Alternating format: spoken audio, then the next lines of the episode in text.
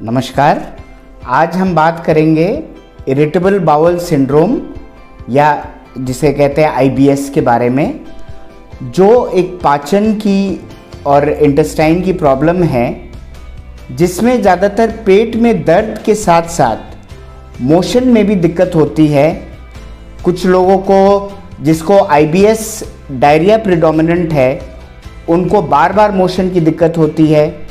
और एक टाइप है आईबीएस कॉन्स्टिपेशन प्रिडोमिनेंट जिनको मोशन करने में या मोशन हार्ड होने की प्रॉब्लम रहती है।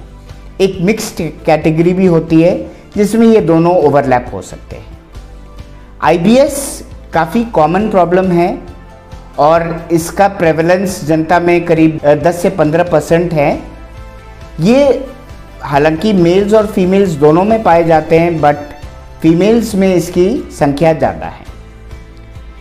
इसके पीछे काफ़ी सारे कारण होते हैं, जिसमें कि gut motility brain gut axis यानी कि जो मानसिक माइंड और पेट का जो कनेक्शन है, उसकी गतिविधि के कारण और विसरल हाइपर सेंसिटिविटी प्रमुख कारण है।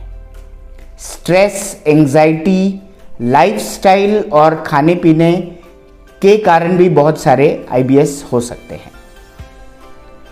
इसका डायग्नोसिस आसान नहीं है, क्योंकि आईबीएस काफ़ी बार आईबीडी यानी क्रॉन्स डिज़ीज़ या अल्सरेटिव कोलाइटिस के साथ ओवरलैप करता है। और डायग्नोसिस के देरी होने से भी काफ़ी पेशेंट्स परेशान रहते हैं। कंप्लीट डायग्नोसिस के लिए हमें ऊपर की एंडोस्कोपी कोलोनोस्कोपी सीटी एंटेरोग्राफी और कभी कभी एमआरआई एंटेरोग्राफी भी करना पड़ सकता है। एक बार जब डायग्नोसिस इस्टेब्लिश हो जाए, तब इसके बाद हम ट्रीटमेंट स्टार्ट कर सकते हैं। एक वेरिएंट आईबीएस का होता है पोस्ट इन्फेक्शियस आईबीएस जो कि किसी भी वायरल इन्फेक्शन या बैक्टीरियल इन्फेक्शन के बाद पेशेंट्स में डेवलप कर सकते हैं।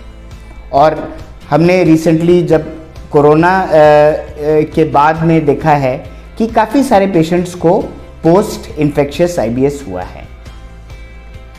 और आईबीएस के ट्रीटमेंट में, जैसे मैंने कहा डायग्नोसिस होने के बाद लाइफस्टाइल खाने पीने और मेंटल स्ट्रेस और एंजाइटी कम करना बहुत ज़रूरी है।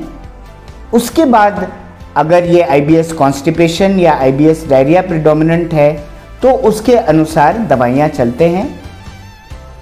ये एक गलत धारणा है लोगों के दिमाग में कि आईबीएस ज़िंदगी भर चलता है और इसका कोई सही ट्रीटमेंट नहीं है।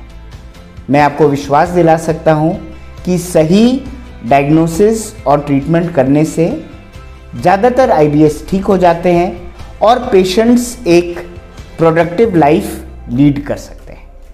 Thank you